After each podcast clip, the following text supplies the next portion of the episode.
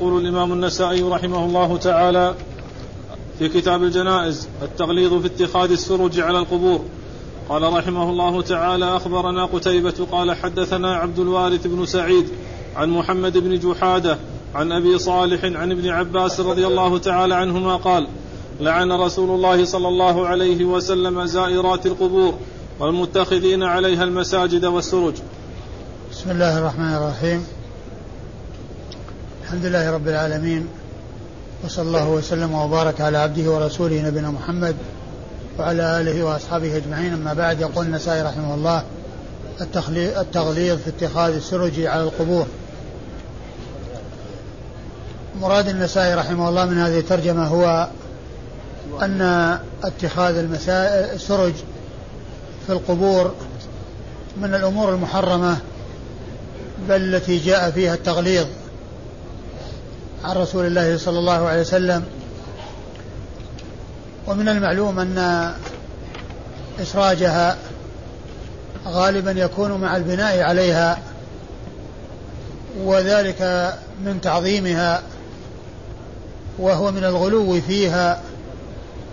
وقد يؤدي إلى أن يسأل أصحابها وأن يرجع أصحابها ويعول على أصحابها.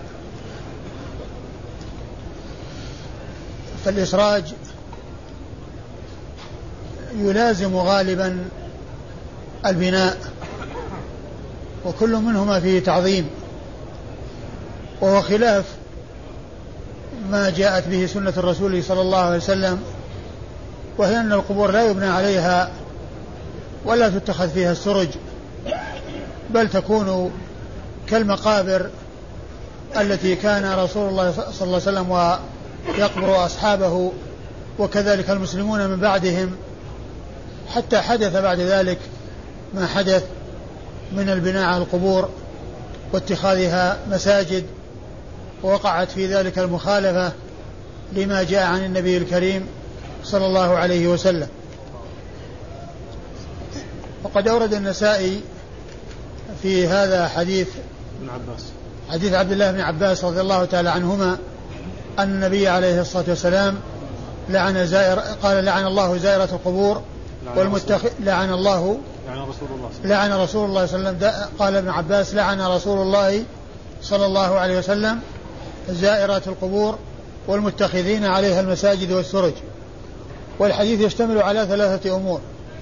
الأمر الأول لعن زائرات القبور وهن النساء اللاتي يزرن القبور. وقد عرفنا في الدرس الماضي أن زيارة القبور كانت ممنوعة ثم أبيحت وشرعت وقد مر بنا حديث بريدة بن الحصيب حيث قال فيه الرسول الكريم صلى الله عليه وسلم كنت نهيتكم عن زيارة القبور فزوروها فإنها تذكركم الآخرة. فزيارة القبور كان منهيا عنها ثم شرعت واختلف هل مشروعيتها للرجال فقط أو للرجال والنساء. فمن العلماء من قال إن النساء يشرع لهن الزيارة كما يشرع للرجال ويستدلون بما جاء في حديث عائشة الذي مر بنا قريبا وهو أنها سألت رسول الله عليه الصلاة والسلام قائلة ماذا أقول إذا زرت القبور؟ فقال قولي السلام عليكم أهل الديار إلى آخر الحديث. والقول الثاني هو المنع وأن ذلك لا يجوز ويستدلون على ذلك بهذا الحديث. لعن الله زائرة القبور ومتخذين عليها المساجد والسرج. ولكن الحديث هذا جاء بإسناد ضعيف لأنه من رواية أبي صالح باذام مولى أم هانئ وهو ضعيف مدلس ولكن جاء حديث آخر فيه آه ذكر النساء ولعنهن إذا زرن القبور وذلك في قوله صلى الله عليه وسلم لعن الله زوارات القبور. لعن الله زوارات القبور. فإن هذا الحديث ثابت عن رسول الله صلى الله عليه وسلم. أما الحديث بهذا اللفظ الذي معنا هو لعن الله زائرة القبور والمتخذين عليها المساجد والسرج فإنه ضعيف لضعف آه، أبي صالح مولى أم هانئ الذي هو أحد رجال هذا الإسناد والذي يروي عن ابن عباس رضي الله تعالى عنهما. و والقول بالمنع أي منع زيارة القبور في حق النساء هو الأظهر وهو الأولى وهو الأحوط أيضا في الدين. وذلك أن النبي عليه الصلاة والسلام لعن زوارات القبور. وقد يقال إن زوارات هذه صيغة مبالغة فيكون المنع إنما هو من كثرة الزيارة. وأما إذا كانت الزيارة قليلة فإن ذلك لا بأس به ولكن لفظ زوارات يأتي للنسبة وليس للمبالغة. كما يأتي للمبالغة يأتي للنسبة أي زوارات يعني منسوبات إلى الزيارة. زوارات أي منسوبات إلى الزيارة. وهذا مثل قول الله عز وجل وما ربك بظلام للعبيد فإن المقصود هو نفي أصل الظلم وليس المبالغة فيه. وقوله ما ربك بظلام أي بمنسوب إلى الظلم. وما ربك بظلام أي وما ربك بمنسوب إلى الظلم مطلقا. وليس المقصود نفي المبالغة في الظلم بل المقصود نفي أصل الظلم. والمقصود من ذلك نفي النسبة إلى الظلم. فيكون قوله لعن الله زوارات القبور أي المنسوبات إلى الزيارة والأي التي تحصل منهن الزيارة. فليس الأمر آه مقصورا على المبالغة بل كما تأتي هذه الصيغة للمبالغة تأتي للنسبة أي منسوبات إلى الزيارة. والقول بالمنع هو الأحوط وذلك أن المرأة إذا لم تزر فإنه لا يترتب على عدم زيارتها شيء أكثر ما في الأمر أن تكون تركت سنة أو تركت أمرا مستحبا وترك الأمر المستحب لا يعاقب الإنسان عليه. ترك الأمر المستحب لا يعاقب الإنسان عليه. ولكن كونها تزور تكون تتعرض للعنة. في قوله عليه الصلاة والسلام لعن الله زورات القبور. وإذا فعدم الزيارة أسلم وأحوط من حيث أن تركها للزيارة لا يترتب عليه شيء إلا أن فيه عدم فعل لأمر مستحب ولا يضر ذلك. ولكن ولكن ولكنها إذا زارت يترتب على ذلك تعرضها للعنة. فعدم زيارتها وكونها لا تزور تسلم من التعرض للعنة ولا يحصل لها شيء بعد ذلك إلا أنه يفوتها أنها آه، آه، أنه يفوتها فعل أمر مستحب إذا كان إذا كانت الزيارة مشروعة في حق النساء. فالقول بالمنع هو الأظهر من القول بالجواز في حق النساء. ثم إن النساء يتميزن عن الرجال بضعفهن وجزعهن وهلعهن وعدم صبرهن وتحملهن فزيارتها للقبور تهيجها وتجعلها آآ آآ تظهر الحزن وقد تحصل النياحة. وقد لعن رسول الله صلى الله عليه وسلم على ذلك. وتوعد وجاء عنه الوعيد في النياحة. وجاء عنه, جاء عنه اللعن. قل لعن الله الصالقة والحالقة والشاقة. والصالقة هي التي ترفع صوتها عند المصيبة التي هي النياحة. هذا هو الأمر الأول من الأمور الثلاثة التي اشتمل عليها الحديث. أما الأمر الثاني وهو اتخاذ المساجد اتخاذ المساجد على القبور فالحديث كما عرفنا ضعيف. ولكن جاء التحذير من اتخاذ المساجد على القبور في أحاديث صحيحة ثابتة عن رسول الله عليه الصلاة والسلام في الصحيحين أو في أحدهما. ومما ورد في ذلك ما جاء عن عن جندب بن عبد الله البجلي رضي الله تعالى عنه. قال سمعت رسول الله صلى الله عليه وسلم قبل أن يموت بخمس يعني بخمس ليالي. قال سمعت رسول الله صلى الله عليه وسلم قبل أن يموت بخمس يقول إني أبرأ إلى الله أن يكون لي منكم خليل. فإن الله اتخذني خليلا كما اتخذ إبراهيم خليلا. ولو كنت متخذا من أمتي خليلا لاتخذت أبو بكر خليلا.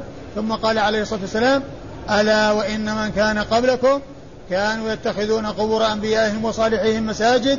ألا فلا تتخذوا القبور مساجد فإني أنهاكم عن ذلك. وكذلك جاء فيه حديث عائشة من طريقين والذي سيأتي في الباب الذي بعد الذي بعد هذا فالأحاديث في لعن آه الذين يتخذون المساجد كثيرة وثابتة عن رسول الله عليه الصلاة والسلام في الصحيحين وفي غير الصحيحين. لعن اليهود والنصارى لاتخاذهم القبور مساجد جاء في الصحيحين وفي غيرهما. فلعن اتخاذ لعنة المتخذين القبور مساجد ثابت بالأحاديث الصحيحة ولا يضره كون هذا الحديث الذي معنا ضعيف فإن ما جاء فإن آه ما اشتمل عليه من لعن المتخذين المساجد يغني عنه ما جاء في الصحيحين وغيرهما من آه لعن آه اليهود والنصارى على اتخاذهم القبور مساجد. أما المسألة الثالثة و أما المسألة الثالثة وهي اتخاذ وهي اتخاذ السرج في المساجد فهي أيضا محرمة وهي ملازمة للبناء واتخاذ القبور مساجد وهي مخالفة للهيئة والطريقة التي عليها مقابر المسلمين في زمن النبي الكريم عليه الصلاة والسلام وبعد وفي زمن الصحابة رضي الله تعالى عنهم وأرضاهم حيث كانوا لا يسلكون هذه المسالك ولا يتخذون ولا يعملون هذه الأعمال المحرمة التي هي التي فيها تعظيم للقبور وإظهار للفتنة فيها والغلو بأصحابها ومجاوزة الحد فيما يلزم أو فيما ينبغي في حقهم. إسناد؟ أخبرنا قتيبة. يقول نسائي أخبرنا قتيبة. قتيبة هو بن سعيد. بن جميل بن طريف البغلاني ثقة ثبت أخرج له أصحاب الكتب الستة. عن عبد الوارث. عن عبد الوارث بن سعيد العنبري وهو ثقة أخرج له أصحاب الكتب الستة. عن محمد بن جحادة. عن محمد بن جحادة وهو ثقة أخرج له أصحاب الكتب الستة. عن أبي صالح. عن أبي صالح وهو باذام مولى أم هانئ وهو ضعيف ومع ذلك هو مدلس. وحديثه أخرجه أصحاب السنن الأربعة. حديثه أخرجه أصحاب السنن الأربعة. والحديث ضعف به لأنه ضعيف. الذي هو باذان أبو صالح مولى أم هانئ. عن ابن عباس ابن عباس هو عبد الله بن عباس بن عبد المطلب ابن عم رسول الله صلى الله عليه وسلم. وأحد العبادلة الأربعة من أصحاب رسول الله عليه الصلاة والسلام. وهم عبد الله بن عباس وعبد الله بن عمر وعبد الله بن الزبير وعبد الله بن عمرو بن العاص. وهو أحد السبعة المعروفين بكثرة الحديث عن النبي صلى الله عليه وسلم. وهم أبو هريرة وابن عمر وابن عباس وأبو سعيد وجابر وأنس وأم المؤمنين عائشة رضي الله عنهم وعن الصحابة أجمعين. وقال, وقال رحمه الله تعالى التشديد في الجلوس على القبور. قال أخبرنا محمد بن عبد الله بن المبارك عن وكيع عن سفيان عن سهيل عن أبيه عن أبي هريرة رضي الله تعالى عنه قال قال رسول الله صلى الله عليه وسلم لأن يجلس أحدكم على جمرة حتى تحرق ثيابه خير له من أن يجلس على قبر. ثم ورد النسائي هذه الترجمة في التغليظ التشديد في الجلوس على القبر التشديد في الجلوس على القبر يعني التشديد في منعه وتحريمه. وبيان خطورته وأن فيه إثم فيه إثما عظيما وجرما كبيرا. وقد أورد النسائي حديث آه، أبي هريرة رضي الله عنه قال لأن يجلس أحدكم على جمرة فتحرق ثيابه خير له من أن يجلس على قبر فهذا يدل على تحريم الجلوس على القبر وأن جلوس الإنسان على جمرة تحرق ثيابه أهون وأسهل من كونه يجلس على قبر. وذلك أن الجلوس على القبر يعني إن كان لقضاء الحاجة فالأمر أشد وأخطر وإن كان لغير ذلك ففيه امتهان للقبر كونه يجلس عليه ويوطأ عليه وهو غير سائغ وغير جائز. وقد جاء النهي عن ذلك والوعيد عليه والتشديد فيه ومما جاء في هذا الحديث الذي معنا. لأن يجلس أحدكم على جمرة فتحرق ثيابه خير من أن يجلس على قبر. وجاء عن النبي عليه الصلاة والسلام قوله, قوله عليه الصلاة والسلام لا تصلوا إلى القبور ولا تجلسوا عليها. لا تصلوا إلى القبور ولا تجلسوا عليها. فهذا فيه منع أن الإنسان يستقبلها في الصلاة. وأن يجعلها في قبلته في الصلاة وكذلك أن يجلس عليها. كل ذلك جاء النهي فيه عن رسول الله عليه الصلاة والسلام بأحاديث ثابتة عن رسول الله صلى الله عليه وسلم. الإسناد؟ أخبرنا محمد بن عبد الله بن المبارك أخبرنا محمد بن عبد الله بن المبارك هو المخرمي المخرمي. وثقة حافظ أخرج حديثه البخاري وأبو داود والنسائي. عن وكيع. عن وكيع بن الجراح الرؤاسي الكوفي ثقة حافظ مصنف وحديثه أخرجه أصحاب الكتب الستة. عن سفيان. عن سفيان وهو بن سعيد بن مسروق الثوري الكوفي ثقة فقيه وصف بأنه أمير المؤمنين في الحديث وحديثه أخرجه أصحاب الكتب الستة. وإذا جاء وكيع يروي عن سفيان وهو غير منسوب فالمراد به سفيان الثوري وليس المراد به سفيان بن عيينة. وليس المراد به سفيان بن عيينة بل المراد به بل المراد به الثوري. عن سهيل. عن سهيل بن أبي صالح السمان وهو صدوق أخرج حديثه اصحاب الكتب الستة. وقد ذكر الحافظ في التقريب أن البخاري روى عنه تعليقا ومقرونا. روى عنه تعليقا ومقرونا. ورمز له برجال أصحاب الكتب الستة. وهذا يفيد أن من خرج له في الصحيح في الصحيحين سواء كان ذلك استقلالا أو مقرونا فإنه يرمز له آه، آه، بالبخاري ومسلم. يرمز له برمز البخاري ومسلم. وإذا كان الحديث رواه أصحاب الكتب يرمز له برواية أصحاب الكتب كما هنا. لأن المقرون أو من روي عنه مقرونا فقد روي عنه بالأصول وليس تعليقا واصطلاح المزي ومن بعده أنهم يأتون بالرمز رمز الخاء والميم البخاري ومسلم فيما إذا كان الرجل له رواية في الصحيحين بالأسانيد المتصلة وليس تعليقا. أما إذا كان تعليقا فإنه يرمز له بالتعليق خاتأ. وأما إذا كان غير ذلك سواء كان مستقلا أو مقرونا فإنهم يرمزون له برمز الرواية عن البخاري ومسلم استقلالا. يعني الاستقلال والمقرون هما رمزهما واحد. عن أبيه. وعن أبيه ذكوان السمان. ذكوان السمان ويقال الزيات.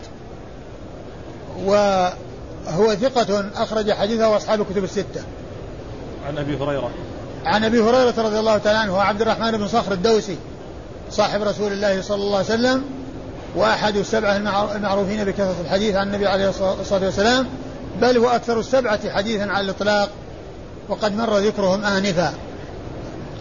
وقال رحمه الله تعالى أخبرنا محمد بن عبد الله بن عبد الحكم عن شعيب قال حدثنا الليث قال حدثنا خالد عن ابن أبي هلال عن أبي بكر بن حزم عن النضر بن عبد الله السلمي عن عمرو بن حزم عن رسول الله صلى الله عليه وسلم قال لا تقعدوا على القبور. ثم ورد النسائي حديث عمرو بن حزم. حديث عمرو بن حزم رضي الله عنه أن النبي عليه الصلاة والسلام قال لا تقعدوا على القبور. لا تقعدوا على القبور. الحديث دال على ما دل عليه الحديث الذي قبله من النهي عن القعود على القبور والجلوس عليها. وقد ورد بمعناه حديث آخر لا تصلوا إلى القبور ولا تجلسوا عليها. لا تصلوا إلى القبور ولا تجلسوا عليها. فهنا قوله ولا تقعدوا عليها أو على القبور هو مثل ما جاء في بعض الروايات أو بعض الأحاديث لا تجلسوا على القبور لا تجلسوا عليها لا تصلوا إلى القبور ولا تجلسوا عليها. أيوه الإسناد. أخبرنا محمد بن عبد الله بن عبد الحكم. أخبرنا محمد بن عبد الله بن عبد الحكم المصري وهو ثقة حافظ أخرج حديثه النسائي وحده. عن شعيب. عن شعيب وهو بن الليث بن سعد وهو ثقة فقيه. أخرج له أصحاب الكتب أخرج له مسلم وأبو داود النسائي نعم. أخرج له مسلم وأبو داود النسائي عن أبيه الليث ابن سعد المصري وهو ثقة فقيه. أخرج له أصحاب الكتب الستة. عن خالد. عن خالد بن يزيد الجمحي المصري وهو ثقة أخرج له أصحاب الكتب الستة. عن ابن أبي هلال. عن ابن أبي هلال وهو عبد وهو سعيد. وهو سعيد. وهو سعيد بن أبي هلال. سعيد بن أبي هلال المصري وهو ثقة أخرج له أصحاب الكتب الستة. صدوق حفظه الله نعم هو صدوق؟ نعم. أخرج أصحاب الكتب؟ نعم. وهو صدوق أخرج له أصحاب الكتب الستة. عن أبي بكر بن حزم. عن أبي بكر بن حزم وهو أبي بكر بن محمد بن عمرو بن حزم المدني. قيل كنيته اسمه وقيل اسمه أبو بكر وكنيته أبو محمد. وهو ثقة عابد أخرج حديثه أصحاب الكتب الستة. عن النضر بن عبد الله السلمي. عن النضر بن عبد الله السلمي وهو مجهول أخرج حديثه النسائي وحده. أخرج حديثه النسائي وحده. عن عمرو بن حزم. عن عمرو بن حزم صاحب رسول الله صلى الله عليه وسلم وهو صحابي مشهور وحديثه أخرجه أبو داود في المراسيل والنسائي وابن ماجه. أبو داود في المراسيل والنسائي وابن ماجه والحديث في إسناده النضر بن آه عبد الله السلمي. النضر بن عبد الله السلمي وقد قال عنه الحافظ في التقريب إنه مجهول ولكن الحديث جاء له شواهد تدل على ما دل عليه من النهي عن الجلوس على القبور ومن التحذير من الجلوس على القبر كما جاء في الحديث الذي قبله وهو لأن يجلس أحدكم على جمرة فتحرق ثيابه خير له من أن يجلس على قبر. وقال رحمه الله تعالى اتخاذ القبور مساجد. قال أخبرنا عمرو بن علي. قال حدثنا خالد بن الحارث. قال حدثنا شعبة عن قتادة عن سعيد بن المسيب عن عائشة رضي الله تعالى عنها أن النبي صلى الله عليه وسلم قال لعن الله قوما اتخذوا قبور أنبيائهم مساجد. ثم ورد النسائي هذه الترجمة وهي اتخاذ القبور مساجد. أي التحذير من ذلك والمنع من ذلك واللعنة على ذلك. وقد أورد النسائي في حديث آه عائشة. حديث عائشة رضي الله تعالى عنها أن النبي عليه الصلاة والسلام قال لعن الله اليهود والنصارى. لعن الله قوما اتخذوا. لعن الله قوما اتخذوا قبور أنبيائهم مساجد. لعن الله قوما اتخذوا قبور أنبيائهم مساجد. وهذا يدل على تحريم اتخاذ القبور مساجد. وأن ذلك مما نهى عنه الرسول صلى الله عليه وسلم وكان ذلك في أواخر أيامه وحياته صلى الله عليه وسلم. وكما ذكرت الأحاديث في تحريم اتخاذ القبور مساجد كثيرة. تحريم اتخاذ القبور مساجد كثيرة ثابتة عن رسول الله عليه الصلاة والسلام وعن جماعة من أصحابه الكرام رضي الله تعالى عنهم وأرضاهم. لكن قد يقال إن إذا إذا كان كيف يكون اتخاذ القبور مساجد محرما ونحن نرى ونشاهد أن قبر الرسول صلى الله عليه وسلم في مسجده ومسجده خير المساجد بعد المسجد الحرام وهو أحد المساجد الثلاثة التي لا تشد الرحال إلا إليها ومع ذلك نجد قبره في مسجده فكيف يكون ذلك حراما؟ وقبر الرسول صلى الله عليه وسلم وهو أفضل المساجد بعد المسجد الحرام قبره موجود في مسجده صلى الله عليه وسلم.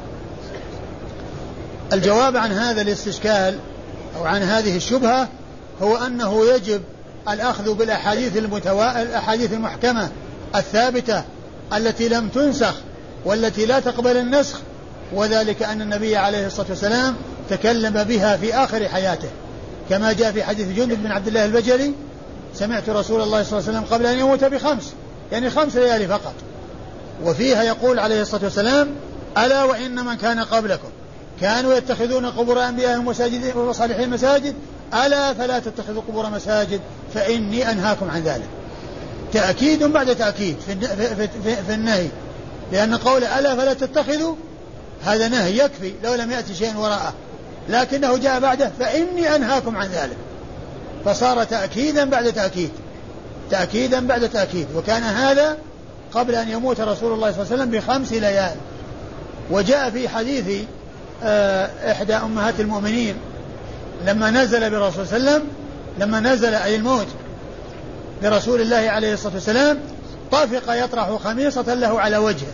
فإذا اغتم بها كشفها قال وهو كذلك لعنة الله على اليهود والنصارى اتخذوا قبور أنبياء مساجد.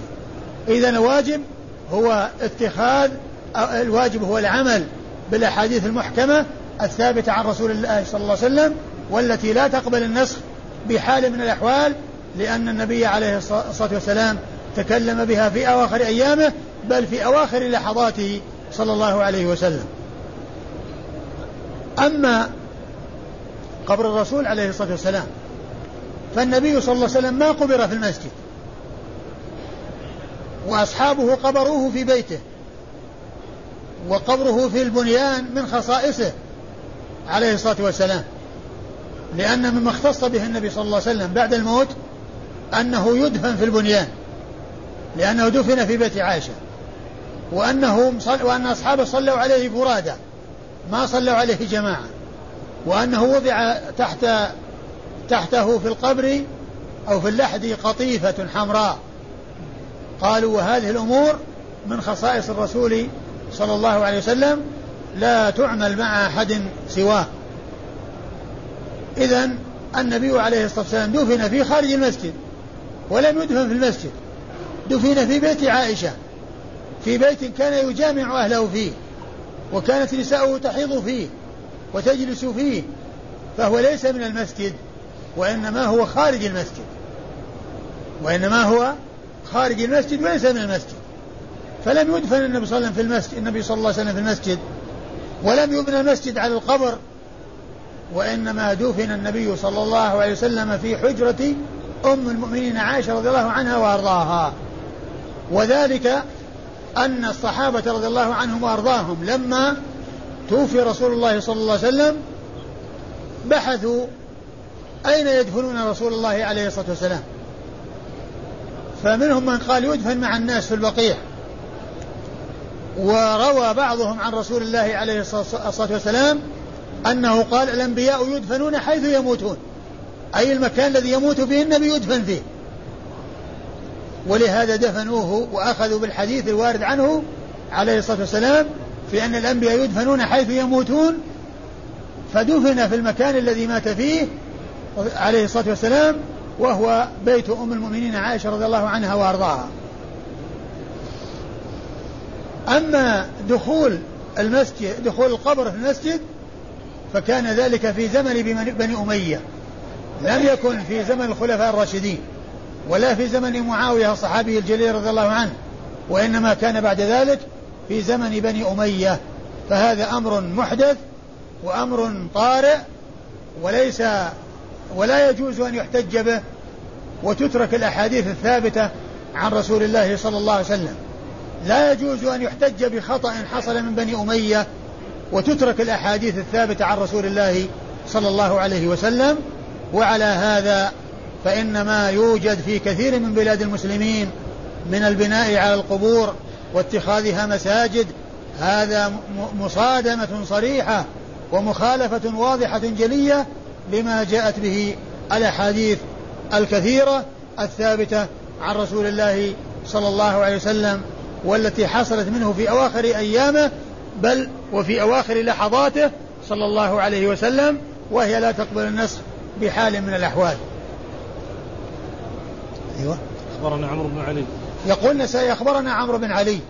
عمرو بن علي هو الفلاس المحدث الناقد ثقة أخرج له أصحاب الكتب الستة. بل هو شيخ لأصحاب الكتب الستة رووا عنه مباشرة وبدون واسطة. عن خالد بن الحارث. عن خالد بن الحارث البصري وهو ثقة أخرج له أصحاب الكتب الستة. عن شعبة. عن شعبة بن الحجاج الواسطي ثم البصري ثقة ثبت وصف بأنه أمير المؤمنين في الحديث وحديثه أخرجه أصحاب الكتب الستة. عن قتادة. عن قتادة بن دعامة السدوسي البصري وهو ثقة أخرج له أصحاب الكتب الستة. عن سعيد بن المسيب. عن سعيد بن المسيب وهو تابعي جليل ومحدث فقيه ثقة فقيه أو أحد الفقهاء السبعة في المدينة في عصر التابعين وحديثه أخرجه أصحاب الكتب الستة. عن عائشة. وقتادة مدلس وقد روى بالعنعنة لكن من الطرق المعروفة أو التي يذكرها المحدثون أن شعبة إذا روى عن مدلس فإن تدليسه مأمون لأنه لا يروي عن شيوخ المدلسين إلا ما أمن فيه تدليسهم.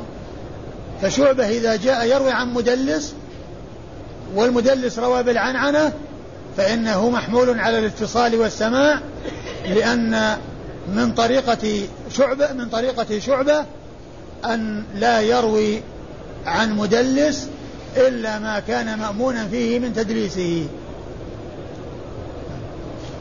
عن عائشة. عن عائشة؟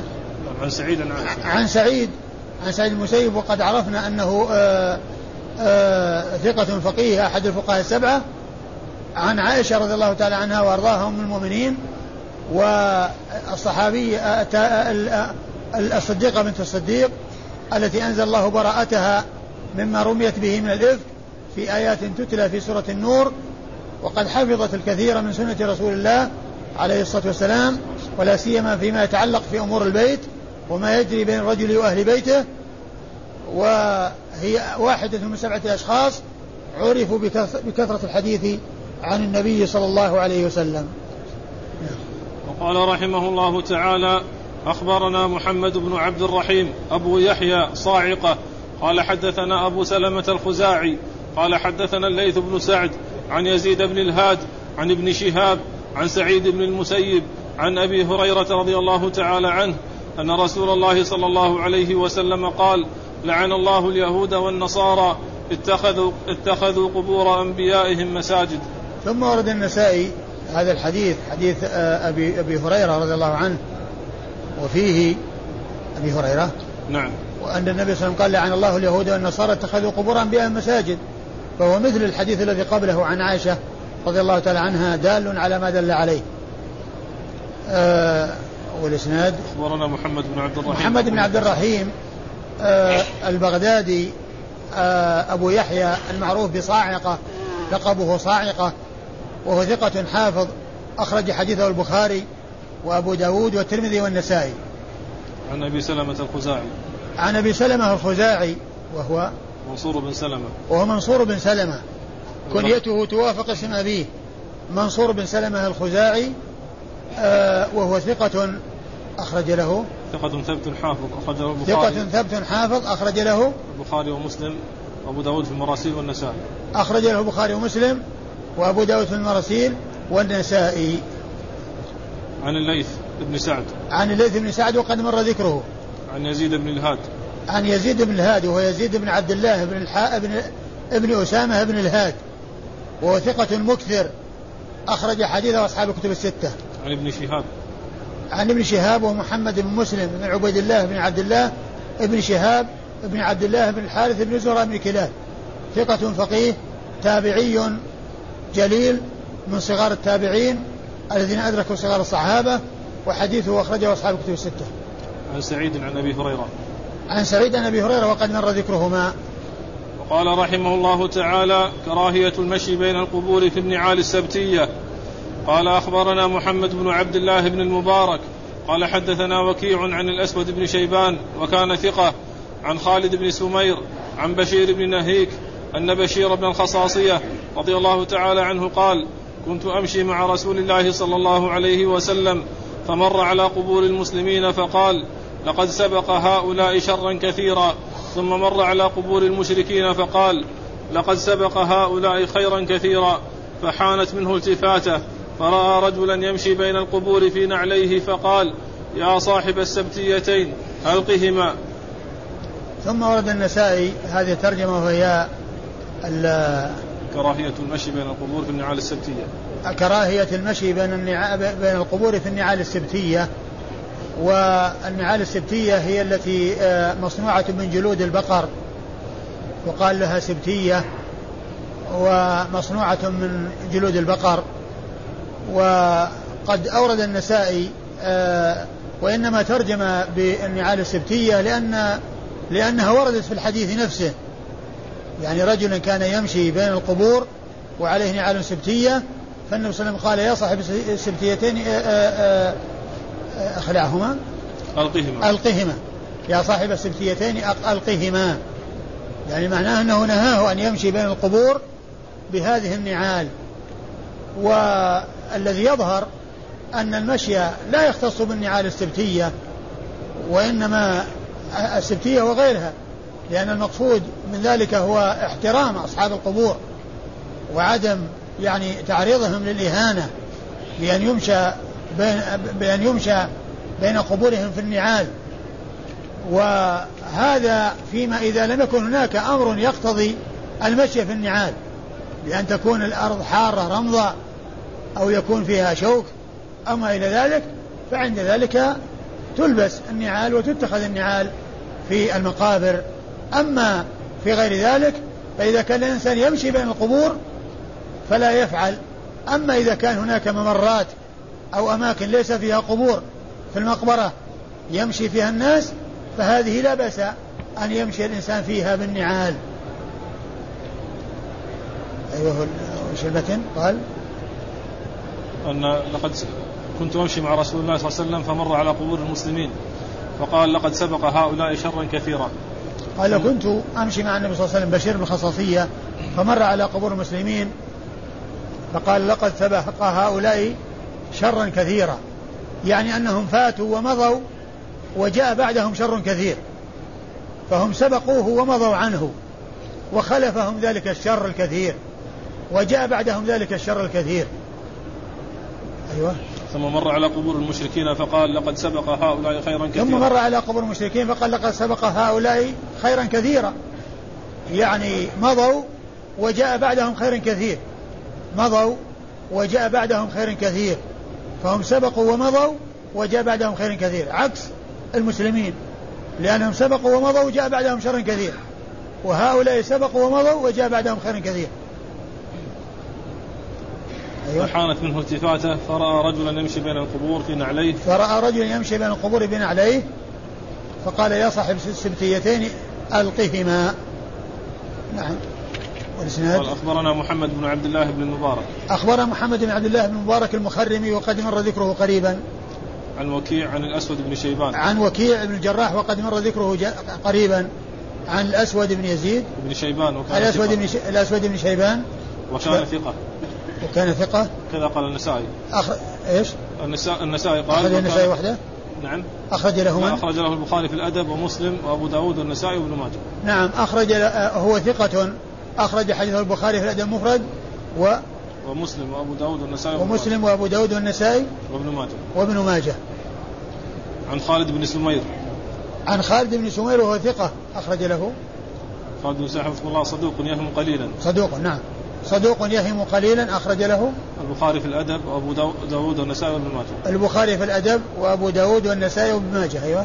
عن بشير بن نهيك البصري. عن بشير بن بن نهيك البصري. وهو ثقة أخرج له أصحاب الكتب. نعم. وهو ثقة أخرج له أصحاب الكتب الستة. عن بشير بن الخصاصية صاحب رسول الله صلى الله عليه وسلم وحديثه أخرجه.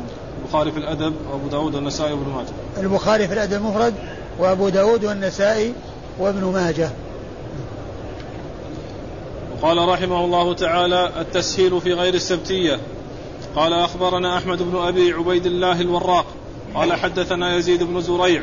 عن سعيد عن قتادة عن أنس رضي الله تعالى عنه أن النبي صلى الله عليه وسلم قال إن العبد إذا وضع في قبره وتولى عنه أصحابه إنه ليسمع قرع نعالهم.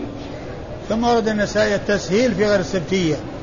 يعني آآ آه، آآ آه، آه، تسهيل الأمر في غيرها بأنه يمكن أن ينشأ في المقابر بغير النعال السبتية. بغير النعال السبتية يمشى بين يمشى في المقابر. لكن كما ذكرت الذي يظهر والأولى أنه لا يمشى فيها بالمقابر بالنعال مطلقة لا السبتية ولا غيرها إلا إذا كان هناك ممرات أو مواضع خالية ليس فيها قبور فيمشي الناس فيها في القبور يمشي الناس عليها يمشي الناس بنعالهم فيها ولا مانع من ذلك. وقد أورد النسائي حديث أنس. حديث أنس بن مالك رضي الله عنه أن الميت إذا وضع في قبره و آه وتولى عنه تولى عنه أصحابه أنه لا يسمع قرع نعالهم وهذا هو محل الشاهد يسمع قرع النعال.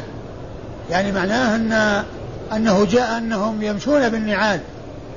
فإذا يحمل ما جاء من النهي عن النعال السبتية وغير السبتية يسهل فيها. هكذا يقول النسائي. لكن الأظهر هو التعميم في الحكم وأنه لا فرق بين السبتية وغير السبتية لأنها كلها تشترك في أن فيه إهانة أو تعريضا للإهانة لأصحاب القبور في المشي عليهم بالنعال. أما الحديث الذي أورده النسائي وحديث أنس أن الميت وضع في قبره وتولى عنه أصحابه أنه لا يسمع قرع نعالهم فهذا لا يدل على أن آه ذلك يكون في غير السبتية. بل يكون في السبتية وغيرها لكن ليس في المشي بين القبور وإنما يكون في الأماكن خالية. في المقبرة ليس فيها قبور أو يكون في ممرات مثلا طرق تكون بين القبور لا يمشي الإنسان فيها بين القبور وإنما تكون يمشي في طرق ليس فيها قبور. فيكون ما جاء بقوله يسمع قرع نعالهم إذا انصرفوا أي أنهم يعني لا يمشون بين بين بين المقابر ولكنهم يمشون في مكان في المقبرة أو أماكن في المقبرة لا لا قبور فيها. ومن المعلوم أن المقابر يعني آه، يبدأ بها من قد يكون من آه، من أبعدها ثم تمشي القبور شيئا فشيئا حتى تمتلئ المقبرة عند الباب. حتى تمتلئ المقبرة عند آه الأمر كذلك بأن يكون الدفن في أماكن بعيدة عن الباب ثم الناس ينصرفون في مكان خالي ما وصلت إليه القبور. فيحمل على ذلك. والله تعالى أعلم. ولهذا فإن الأخذ بالحديث وشمول ما جاء فيه للنعال السبتية وغيرها لأن الحكم لا يتعلق بالسبتية وإنما يتعلق بالقبور واحترامها وعدم تعريضها للإهانة وهذا تشترك فيه النعال السبتية وغير السبتية والإسناد؟ أخبرنا أحمد بن بن أبي, بن أبي عبيد الله الوراق. ثم الحديث يدل على سماع أصحاب القبور أو يدل على سماع الميت قرع النعال. لكن هذا لا يستدل به. على أن الميت يسمع كل شيء وأنه يسمع ما يجري حوله لأن هذه أمور غيبية لا يتكلم فيها إلا بدليل والدليل جاء بسماعه قرع النعال فلا يدل على سماعه الأمور الأخرى فيوقف عند النص ويثبت ما دل عليه النص ولا يثبت شيء ما دل عليه النص. الاسناد أخبرنا محمد أخبرنا أحمد بن عبيد الله الوراق. أخبرنا أحمد بن عبيد الله الوراق. عفوا ابن أبي عبيد الله. أخبر أحمد بن أبي عبيد الله. أحمد بن أبي عبيد الله الوراق. وهو ثقة. أخرج له الترمذي والنسائي. وهو ثقة أخرج له الترمذي والنسائي. عن يزيد بن زريع. يزيد بن زريع وهو ثقة أخرج له أصحاب الكتب الستة. عن سعيد. عن قتادة. نعم عن, عن سعيد بن أبي عروبة. وهو ثقة أخرج له أصحاب الكتب الستة. عن قتادة عن؟ عن أنس. عن قتادة وقد مر ذكره عن أنس بن مالك رضي الله عنه صاحب رسول الله صلى الله عليه وسلم وخادمه وأحد السبعة المعروفين بكثرة الحديث عن النبي صلى الله عليه وسلم والذين مر ذكرهم آنفا. قال رحمه الله تعالى المسألة في القبر. قال أخبرنا محمد بن عبد الله بن مبارك وإبراهيم بن يعقوب بن إسحاق. الترجمة الترجمة إيش؟ نعم. الترجمة المسألة في القبر. نعم. قال رحمه الله تعالى أخبرنا محمد بن عبد الله بن المبارك وإبراهيم بن يعقوب بن إسحاق. قال حدثنا يونس بن محمد عن شيبان عن قتادة. قال أخبرنا أنس بن مالك رضي الله تعالى عنه قال قال نبي الله صلى الله عليه وسلم إن العبد إذا وضع في قبره وتولى عنه أصحابه إنه ليسمع قرع نعالهم. قال فيأتيه ملكان فيقعدانه. فيقولان له ما كنت تقول في هذا الرجل. فأما المؤمن فيقول أشهد أنه عبد الله ورسوله. فيقال له انظر إلى مقعدك من النار. قد أبدلك الله به مقعدا من الجنة. قال النبي صلى الله عليه وسلم فيراهما جميعا. ثم ورد النسائي المسألة في القبر. يعني السؤال في القبر عن الرسول صلى الله عن, عن عن النبي الكريم صلى الله عليه وسلم الذي بعثه الله عز وجل لهذه الأمة. وسؤاله في القبر يعني يكون آه يعني عن آه عن عن الرب وعن آه الدين وعن النبي التي هي الأصول الثلاثة. الأصول الثلاثة التي هي معرفة العبد ربه ودينه ونبيه محمد صلى الله عليه وسلم.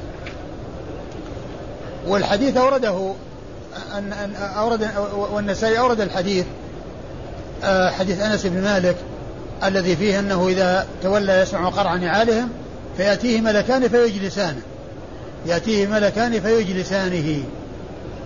يعني آه، وهذا من من الغيب الذي يجب الإيمان به والتصديق به. وإن لم يكن مدركا بالعقل لأن معلوم أن القبر عندما وضع وعندما هذا وضع في اللحد واللحد على قدر الإنسان ممتد. فلا يقال كيف يوضع في القبر والقبر قد دفن وما فيه إلا اللحد. كيف يجلس وجلوسه يحتاج إلى يعني آه مسافة يعني تكفي لجلوسه هذا من أمور الغيب التي يجب الإيمان بها والتصديق بما أخبر به الرسول صلى الله عليه وسلم. وإن لم ندرك كنه ذلك وحقيقة ذلك كما أن الإنسان يعذب في قبره أو ينعم في قبره والناس يفتحون القبر ولا يرون نعيما ولا عذاب والنعيم موجود والعذاب موجود وهم لا يرون النعيم ولا يرون العذاب لأن هذه أمور غيبية لا تقاس على أمور الدنيا وأمور المشاهدة بل كل ما جاء به النص عن رسول الله صلى الله عليه وسلم من أمور الغيب يجب التصديق به وإن لم يدرك وإن لم يدرك العقل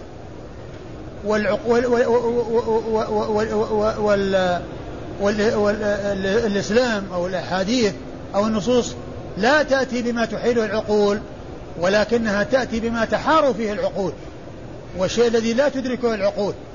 أما شيء تحيل العقول فهي لا تأتي به ولكن تأتي بشيء لا تدركه العقول وهو غيب يجب الإيمان به والتصديق به وأنه حق ثابت وأن كل ما أخبر به الرسول صلى الله عليه وسلم فهو واقع طبقا لما أخبر به صلى الله عليه وسلم.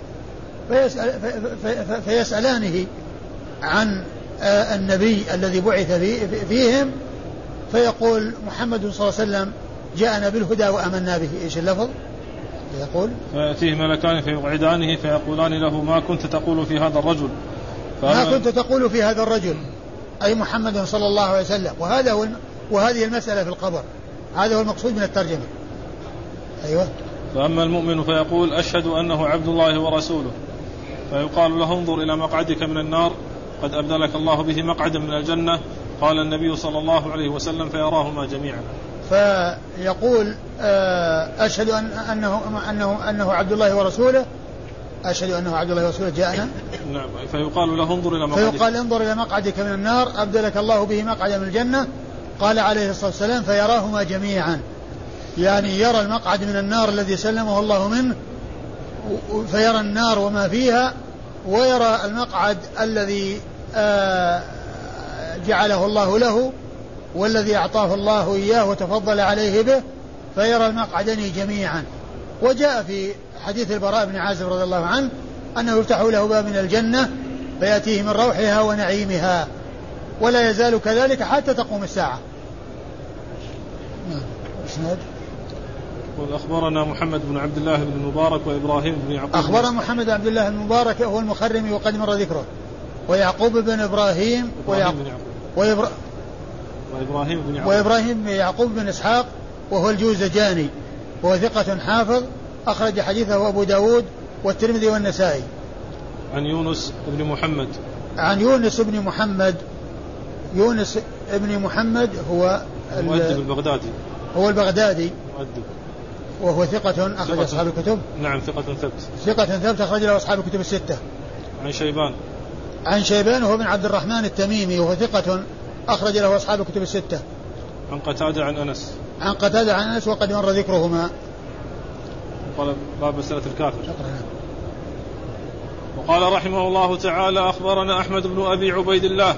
قال حدثنا يزيد بن زريع عن سعيد عن قتادة عن أنس أن النبي صلى الله عليه وسلم قال إن العبد إذا وضع في قبره وتولى عنه أصحابه إنه لا يسمع قرع نعالهم أتاه ملكان فيقعدانه فيقولان له ما كنت تقول في هذا الرجل محمد صلى الله عليه وسلم؟ فأما المؤمن فيقول أشهد أنه عبد الله ورسوله. فيقال له انظر إلى مقعدك من النار قد أبدلك الله به مقعدا خيرا منه. قال رسول الله صلى الله عليه وسلم فيراهما جميعا وأما الكافر أو المنافق فيقال له ما كنت تقول في هذا الرجل؟ فيقول لا أدري كنت أقول كما يقول الناس.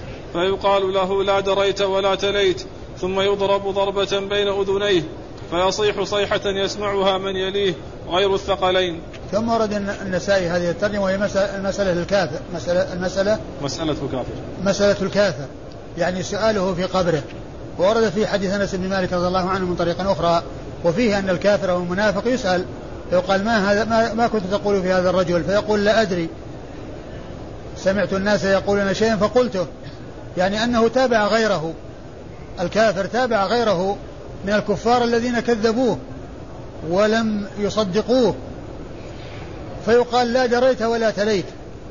يعني لا دريت يعني لم تحصل له المعرفة والدراية ولم يتابع من يستحق أن يتابع على الحق ممن آمن بالرسول الكريم صلى الله عليه وسلم. فهو لم يدري ولم يت ولم يتبع من يدري ومن هو على حق. لا دريت ولا تليت ف فيقال له انظر إلى مقعدك من النار. في في فيقال له انظر إلى مقعدك من النار. أيوه. ثم يضرب ضربة بين أذنيه. انظر إلى مقعدك من النار. يعني آه، ليس أمامه إلا النار وليس له إلا النار. فيضرب ضربة بين أذنيه فيصيح صيحة يسمعها كل شيء إلا الثقلين. وهذا يدلنا على أن هذا أن ما يجري في القبور من الصياح يسمعه غير الثقلين. كالبهائم والحيوانات فإنها تسمع هذا الذي يجري في القبور. أما الثقلان وهم الجن والإنس الذين هم مكلفون فإن الله تعالى أخفى عنهم ذلك وأسمع من حولهم من البهائم والدواب التي غير مكلفة والتي أسمعها ذلك ومن كان حولها من الجن والإنس فإنهم لا يسمعون. والله سبحانه وتعالى على كل شيء قدير. يجعل هذا الصوت يخرج من مكان معين فيسمعه بعض المخلوقات وهي الدواب ولا يسمعه الجن والإنس الذين هم مكلفون. والحكمة في ذلك والله تعالى أعلم هي أنه يتميز من يؤمن بالغيب ومن لا يؤمن بالغيب. من يؤمن بالغيب ومن لا يؤمن بالغيب. هذا هو الحكمة في كونه أخفي ذلك على الناس. وكذلك النبي عليه الصلاة والسلام كان يسمع ما يجري في القبور. وقد قال عليه الصلاة والسلام في الحديث الصحيح لولا أن لا تدافنوا لدعوت الله أن يسمعكم من عذاب القبر ما أسمع. لولا أن لا تدافنوا لدعوت الله أن يسمعكم من عذاب القبر ما أسمع. والإسناد؟